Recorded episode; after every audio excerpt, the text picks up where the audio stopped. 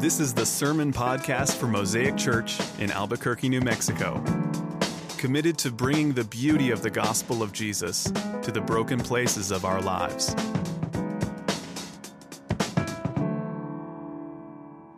Again, if we haven't met before, my name's Adam. I know we've got some new friends with us here today. Really, really glad that you're with us. Uh, we are currently uh, working our way through a book in the Old Testament. Uh, if you're new to the Bible, uh, it's the second book of the Bible of our English Bibles. It's called the Book of Exodus. So if you've if you've got a Bible, I'll uh, I'll give you a moment to open that. We are in Exodus chapter 25 and really we're covering large sections of this book because we're going to try to close this out over the next uh, coming weeks and months uh, weeks more than months um, but this morning we're going to be looking at largely chapters 25 through 27 uh, i will not be reading three chapters of the bible this morning uh, i'll leave leave that up to you but we're going to kind of hover over those passages uh, today let me just give you a little landscape, um, put some handles on our sermon series. I've, I've done this time and time again, so if you've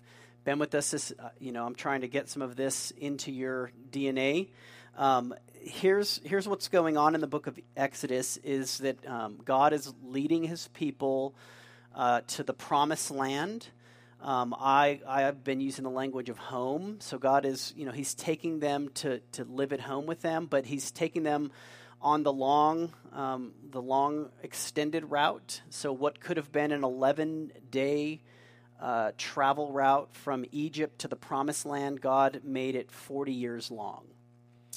And my premise for the whole sermon series has been this, uh, and this is the part that if you if you will memorize this and share it with me at some point, I will take you out for coffee or something uh, for bonus for bonus reward. Here's my here's my main kind of working thesis is that God is more interested in who you are becoming as a person than where you're going. I, I think that you know what what God is showing us through uh, these passages in the Scripture and His work with His people in history is that God is not just interested in us getting to where we're going, heaven, glory, perfection, you know, that's part of it. But more than that, he's interested in who we are becoming in the midst of that journey.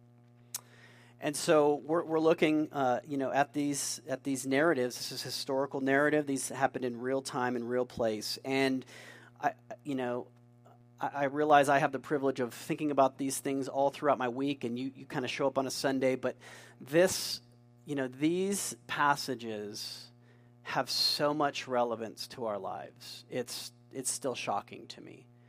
And you know, I don't know about you, but sometimes when I read the Old Testament, it just feels so far removed uh, from my you know weekly activity uh, that it just it just feels obscure and you know mildly irrelevant.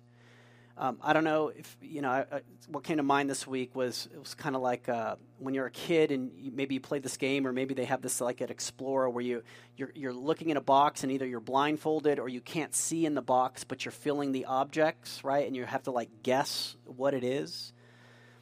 That's kind of what's going on in these chapters. Like we're going to look at the the details of the tabernacle, what's called the tabernacle, and the furniture that goes inside and, you know, I'm not going to offend your intellectual capacity. I'm not going to spend all day talking about like how these things were built, but like we're going to feel around in the text and like we're going to we're going to get to what why God gave us this. Like what is he really leading us to to believe about these things, about these objects? Uh, the famous Protestant reformer Martin Luther, when he was talking about the distinction between the Old Testament and the New Testament, he put it in a really catchy way. He said that in the Old Testament, the new is uh, concealed, and in the New Testament, the old is revealed. So in the Old Testament, it's like all the furniture of the New Testament is there, but it's it's concealed. You can't you don't really know what's going on. But in the New Testament, greater light is given, and everything that was talked spoken about in the old is now revealed. Uh, primarily in, in Jesus Christ. So let me do this. Uh, again, it's three chapters of the Bible, and I'm literally going to read three verses of it. So that's the high level we're going to take at this. Uh, I'm going to look at verses 8 and 9 of chapter 25, which we kind of hovered around last week. And then I'm just going to read one verse, uh, verse 22, uh, from one of the objects of, of furniture for the tabernacle. So this is God's word for us this morning, coming from Exodus chapter 25. And let them make me a sanctuary, that I may dwell in their midst exactly as I show you concerning the pattern of the tabernacle and of all its furniture, so you shall make it. Then scrolling down to verse 22. There I will meet with you, and from above the mercy seat, from between the two cherubim that are on the ark of the testimony, I will speak with you about all that I will give you in commandment for the people of Israel. This is God's word. Let's, uh, let's pray together and ask Him to bless the preaching of it. Father, we, we give our attention uh, now to your word. And Lord, we, we need your help. Uh, we need your help to keep our attention there, to not be distracted uh, by other things that are, that are crying for our attention right now.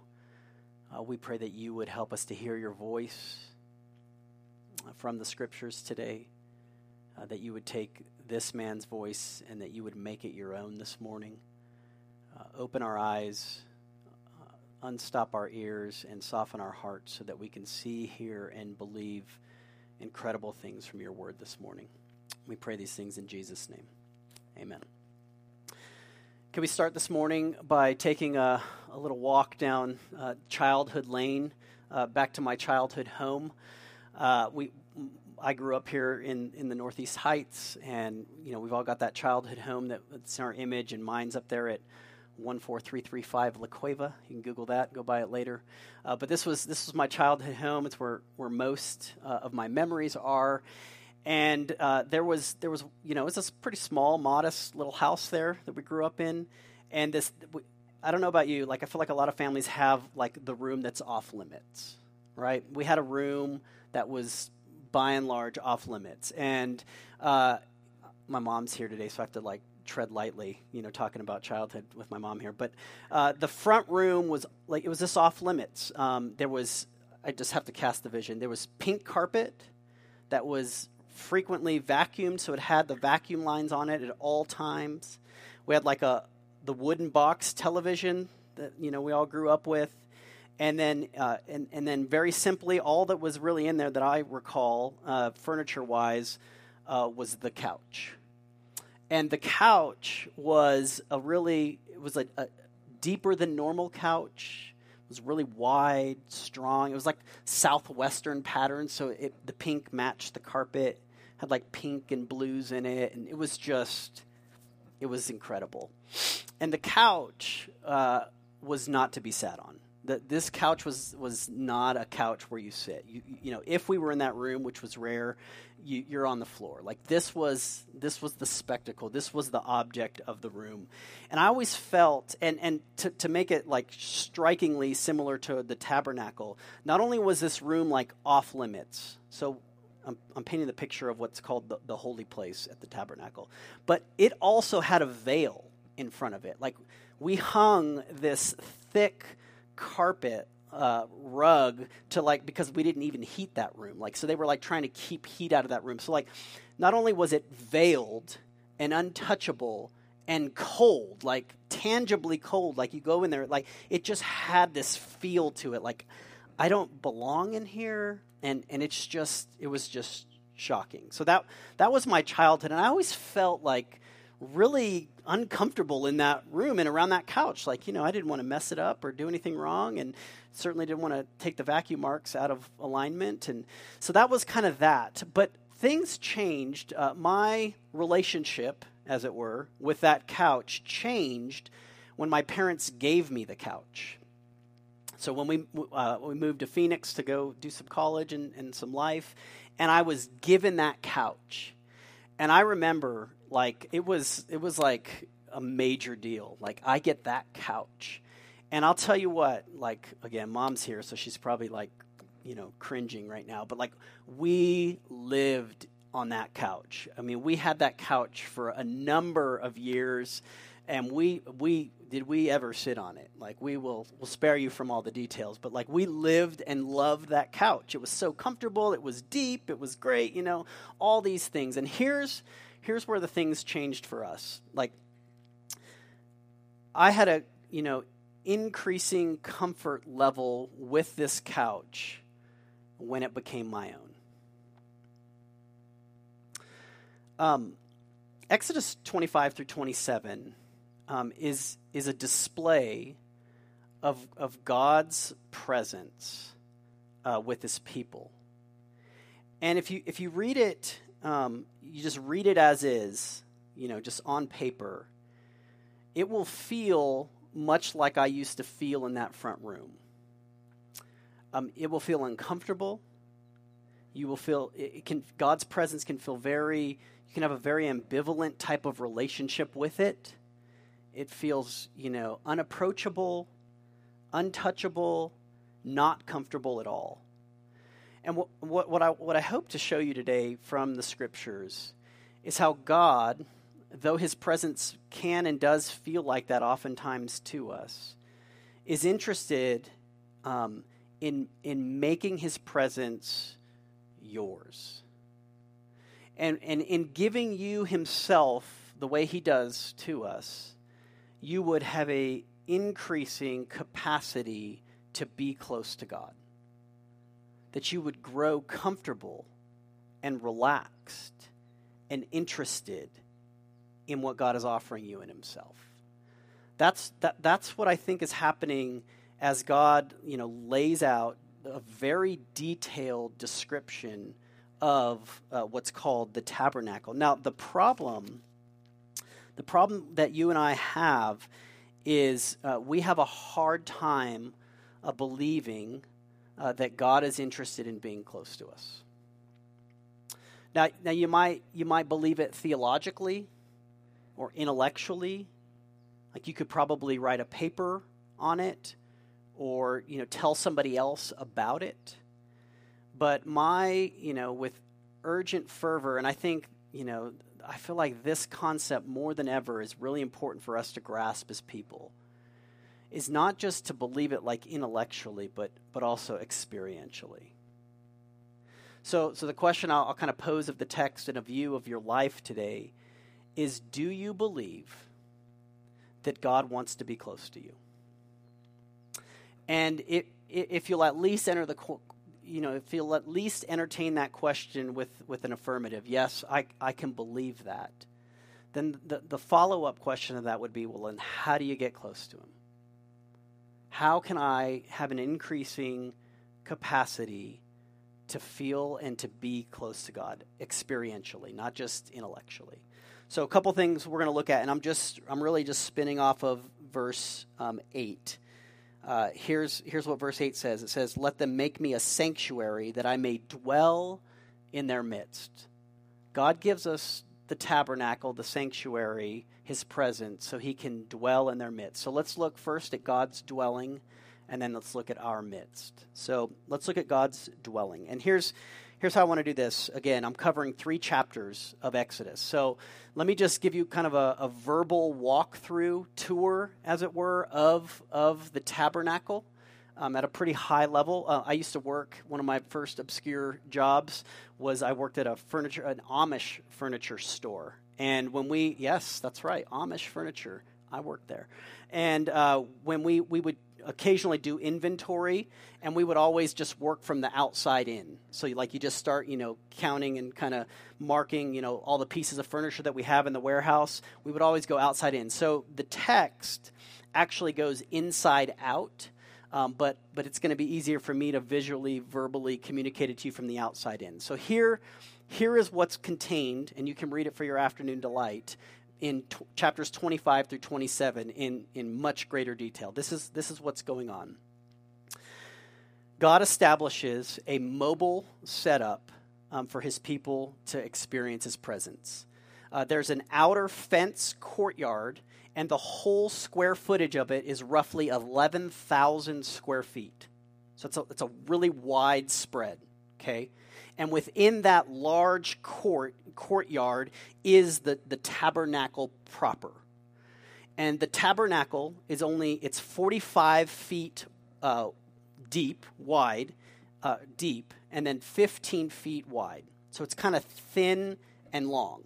So within an 11,000 square foot, because it had to mark out, you know, God, you know, He marks out who, who's going to come in, and then within it is the tabernacle, the tent proper. Now, when you walk in, there would have been a, a veil. It would have been those purple and blue linens that they gathered in previous chapters. You would have walked in, and not anybody would have walked in. Only priests would have walked in. And before walking in, there was the uh, the the altar, the basin, right? So there's a there's a washing altar for the priests to cleanse themselves. We'll talk about that next week. For the priests to cleanse themselves before they enter in. So you would have gone through the veil, and then uh, directly to your right, which would have been north facing, God is very specific about all these details. Directly to your right would have been the bread of presence. It's a small table, similar size of this, a little bit longer. It would have had 12 loaves of bread on it. There's symbolism there for God's people, the 12 tribes. It was all laid out in gold. Uh, the, the bread would have been consumed and eaten by the priests on a weekly basis and replaced every, every Sabbath on the Saturday. So that would have been on your right. And then on your left would have been the lampstand. And this golden lampstand, you may have seen it. It's called a, a menorah in Jewish uh, history. Uh, it's, it's a seven pronged lamp that looks and is described much like a tree. And so this would light the, the, the otherwise dim and dark tabernacle. So you've got the table, you've got the lamp, and then as you approach another really thick veil, right in front of that is the altar of incense. So there's fragrant offerings that would go there. And then you've got a, a really thick, almost three feet wide veil separating what is called the holy place, or, uh, uh, the, yeah, the holy place from the holy of holies. So in in this small room, aka my childhood living room, um, is was only permitted uh, the high priest once per year to enter in, and inside of that room was one piece of furniture. It's the Ark of the Covenant. So, a small box with a golden lid on it, two angels, cherubim facing each other on the top of it. It's, uh, and then inside of it, it said that the, the commandment or the testimony goes in it. So, likely the Ten Commandments which would have represented, you know, God has made a promise to his people. His people have made a promise to be in relationship with him. That goes inside there. The lid is put on top, and God's presence is said to be above and around the Ark of the Covenant. Okay, so that is, and, then it's all draped and covered in animal skins and linens, and all of this uh, was mobile. So this was all something that would travel with the Israelites as they would take up camp from Sinai. Now, they're still at Sinai at this point, but later they'll be leaving on their expedition to Canaan. And this would all be a, a mobile setup for them where they could take it, set it back up. So, you know, one of the what do you do with all that, right? So, here's here's one thing, like if you're if you're reading your scriptures, one one really good question you can always ask of the scriptures is this. What does this teach me about God? And what does this teach me about myself? And the thing that it teaches us about God, one of many things, is that um, is that God's presence. Um, we can't be casual about God's presence. So you know, you, you look at um, all of the descriptions of this, and in, in all of the pieces of furniture, uh, none of them were to be touched by human hands. There was a, a travel system installed with rings and uh, and rods in fact, two individuals, Nadab and Abihu, who were on Mount Sinai, would later be put to death because, in an attempt to save the ark from hitting the ground, they caught it. And in catching it, they touched it. And in touching it, they casually approached God. And in casually approaching God, they were put to death. And so this this teaches us, you know, about God is is not only that he can't be approached casually, but also it teaches us about his heart it teaches us that there is a deep longing inside of God to be with his people, to dwell, to be near, to be close. Um, but but what it, what it teaches us about us is that we cannot come into that closeness without help. like to feel our thin capacity of being close to God is what this tabernacle shows us.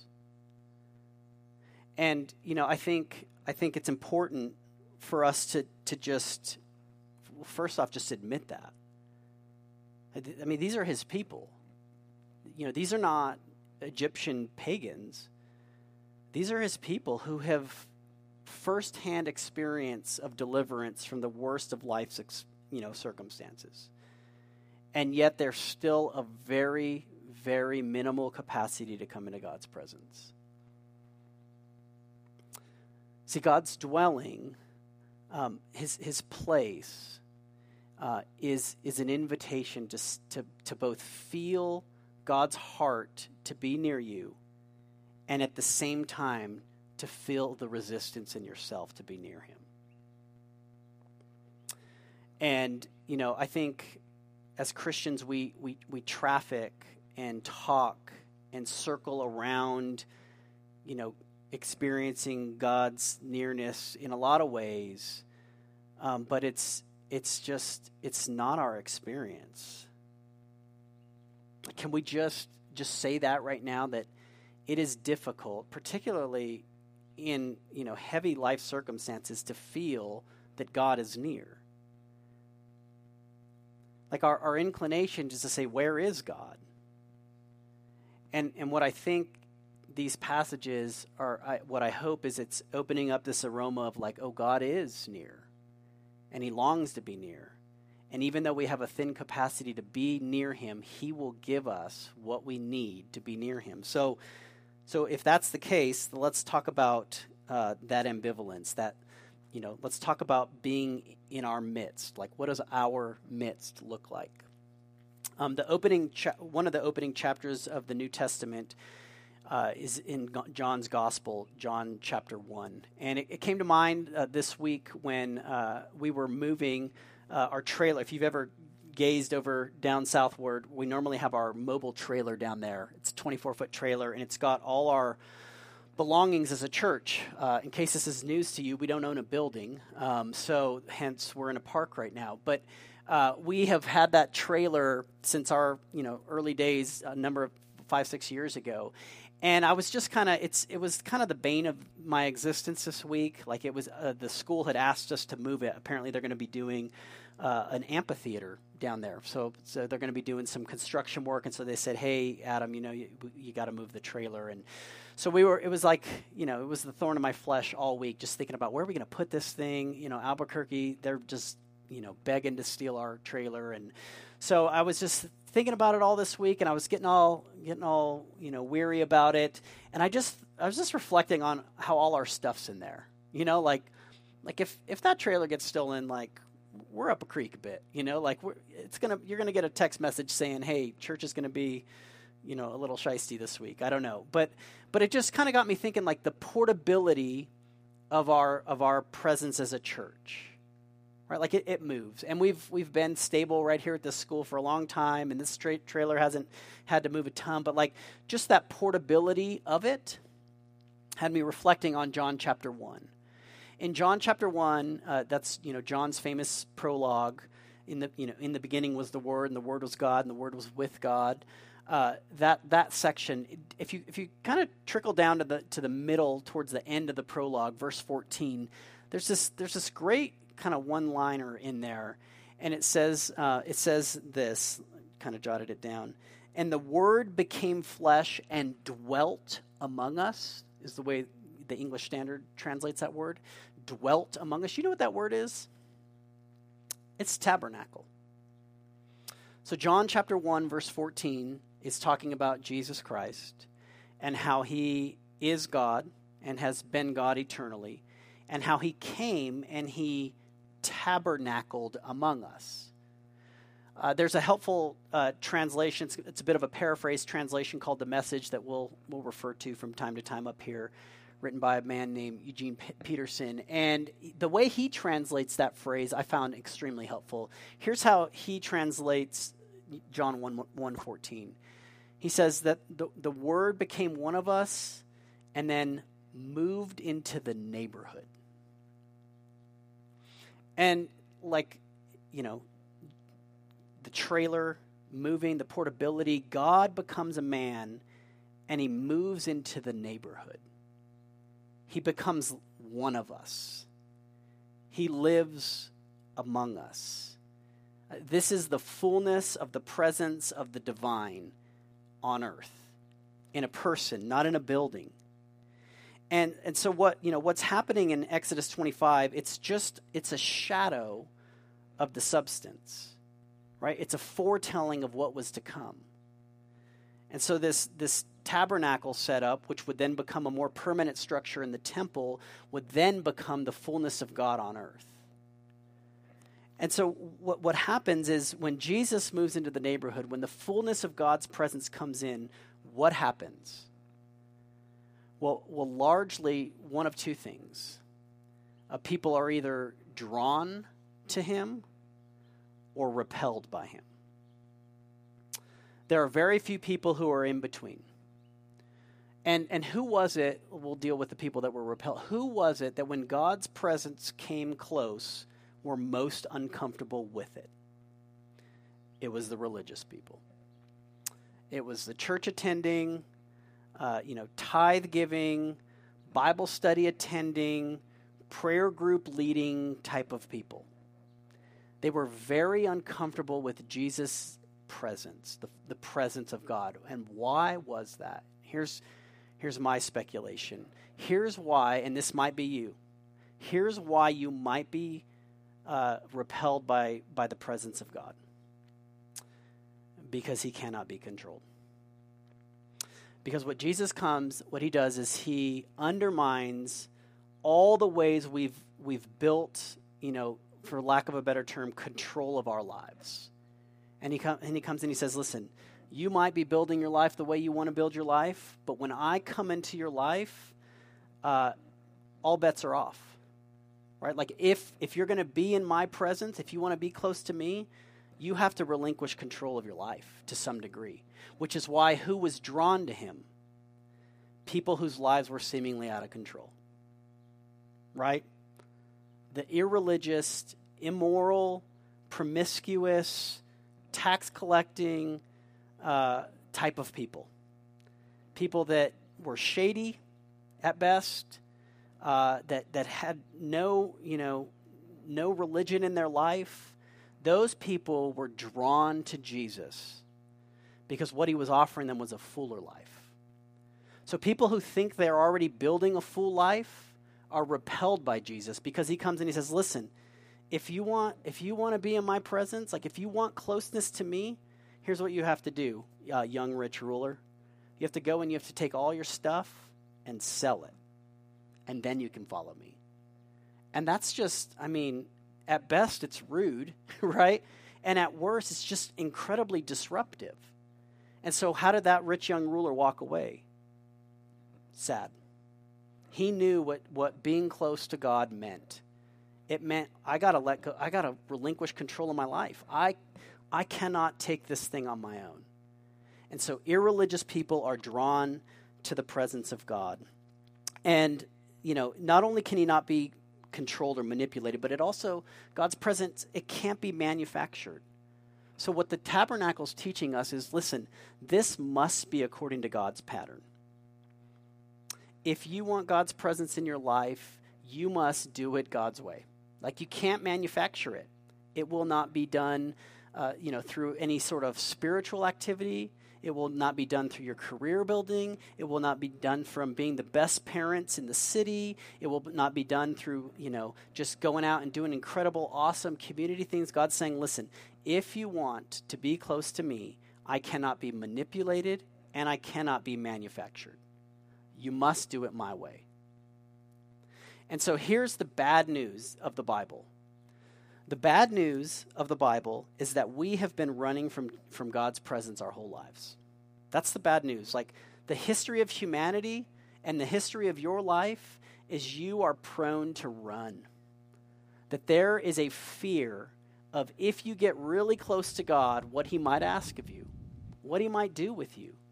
And so we've been running our whole lives, and the you know, the worst part about the news is, um, is that when God's presence came closest to us in the person of Jesus Christ, what did we do with him?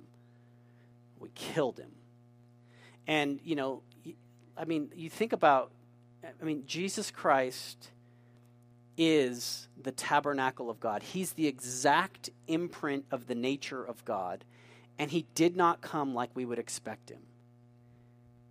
He's like, he's an average, unattracted, Middle Eastern Jewish man. He spoke Aramaic. He had dark skin. His hands were probably rough from, uh, you know, woodworking and furniture building is what he did for a living. Uh, he was, you know, the scriptures say, Isaiah 53, he was probably unattractive. He was disheveled. He was not, you know, this long, flowing, blonde haired Swedish man you've seen depicted in art. Like he was, he was not that.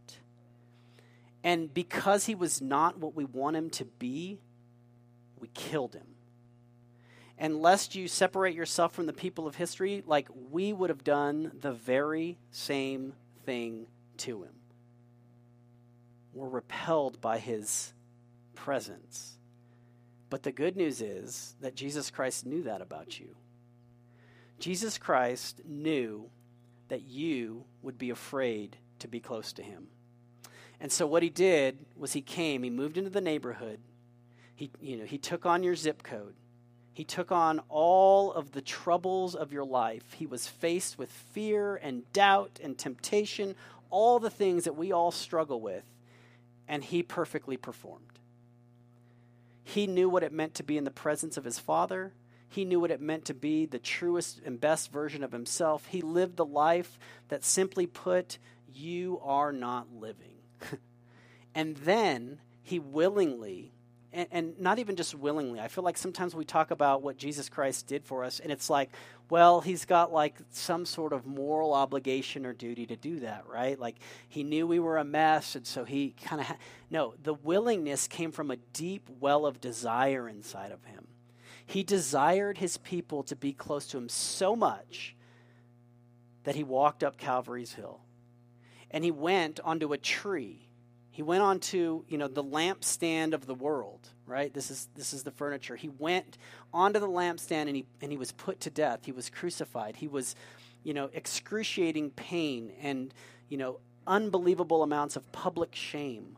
He was pinned between two criminals. He was the perfect flawless one. So he dies in the presence of God. He he goes into the holy of holies and he takes on the punishment that should have fallen on people who were running from him. And then the, the final piece, and this is this is the key component of Christianity. If you've if you've been around Christianity, maybe you are flirting with belief, you, you don't know where you're at with Jesus, this is the linchpin piece of why you can know that it's safe to be near God. Because Jesus Christ defeated death. He took death, he took sin, and he took the work of Satan himself on him on his own body and then he declared victory through rising bodily. And here's the thing about Christianity. You know, this wasn't just testimony of one or two people who were writing the history. These were hundreds of people in an oral community who had seen, experienced, and encountered a risen Christ. It's historical, it's rooted.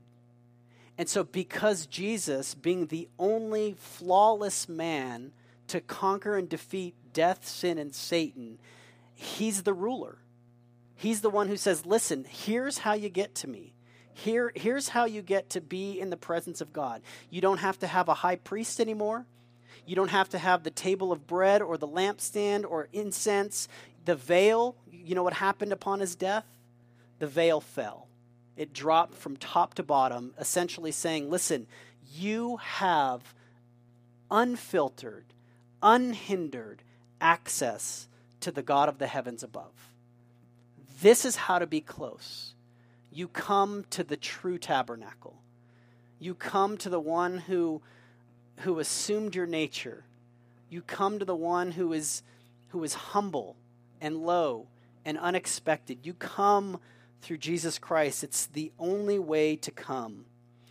And so here, you know, let me let me bring this to close.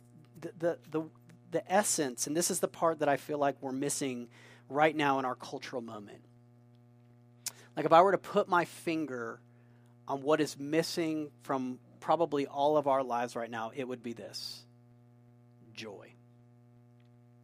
I think uh, one of the main tactics of the enemy who occupies this earth, his name is Satan, one of the main tactics he has, one of the strategies he uses against Christians being close to God is stealing joy. Because, again, if I were you know, to dangerously summarize what I think we should be doing as Christians right now, it's this to experience the fullness of joy by being in God's presence. Like, I, I don't know, somebody here needs to hear this, and I don't know who it is. It's this you don't have to figure everything out. It is not your job to figure out vaccines and constitutional rights and, you know, racial reconciliation and, you know, homeschool versus public school versus private school. You know, like we're all anxious to such degrees right now because we think we have to figure it all out. And here's what I think God is inviting us to do to experience just being in His presence, just finding joy, knowing that God longs, deeply desires to be in your presence. I came across this quote, and I'll kind of close with this two, two Luther quotes and one sermon for me. Drop the mic. Let's go home. Um, I read that. I wasn't reading Luther, but I was reading about Luther. And he said this. Um, he said, you know, next to the reading of Scripture or next to Scripture itself, the greatest weapon we have as Christians against the tactics of the enemy is music. And I thought, why? He says this the, the reason why music is the greatest tactic, uh, greatest weapon against the enemy is because music gives us joy. And the enemy despises our joy. Gosh, like how ravaged are our lives with joyless living right now? Like we're just sludging through getting to the next CDC order or to August 11th when APS starts or to, you know, whatever the next thing on your calendar is. Like God, all God is doing in establishing the tabernacle is saying, come home. Just come back to me. Come back to experience the joy that you were made for. And so, whether that invitation is for the person who's never done that, like, I, you know, I, have I've got a mild level of confidence that there's someone here today who just doesn't know what that joy feels like. To come home and to be comfortable and relaxed in the presence of God. And for the rest of you, you know, for the thousandth time, come back. Just come home. Relax. Experience just living in the presence of your maker. It's the invitation. And, and the response is, you know, I'll just tie it in in closing here with my childhood couch. It's just to get on the couch and live. Like God has he's he's torn the veil down. He's welcomed you home. You don't have to have it all figured out. You know, he wants he just wants to be on the couch with you. I want you to come home, tell him what's going on, to be relaxed, and to know he's with you. Gosh, that's the invitation of all invitations. Let's pray and ask God to help us. Father, uh, again, I don't, I don't think I'm alone in feeling like I'm the only one um, who just struggles to just live my life close to you. Lord, all of us are so busy trying to figure things out and prepare our kids for the world and, you know, pay bills and just all the things that our lives are made up with. And I, and I know that's part of living. But Lord, I pray that just for our church, that you would help us to, to grow more and more comfortable uh, just discovering joy and being in your presence. It is shocking that you want to be close to us. It really is, God, and we just complicate it so often. So, Lord, I pray that you would you would untie those knots that are inside of each of us that are just so so wrapped up about what we're doing, what we're supposed to be doing, what we're not doing, and that you would even just for a moment today help us to relax and to enjoy being close to you. Thank you for giving us the tabernacle and more importantly the true and better tabernacle, your son the Lord Jesus Christ. We pray these things in his name. Amen. This is the Sermon Podcast for Mosaic Church in Albuquerque, New Mexico. Committed to bringing the beauty of the gospel of Jesus to the broken places of our lives.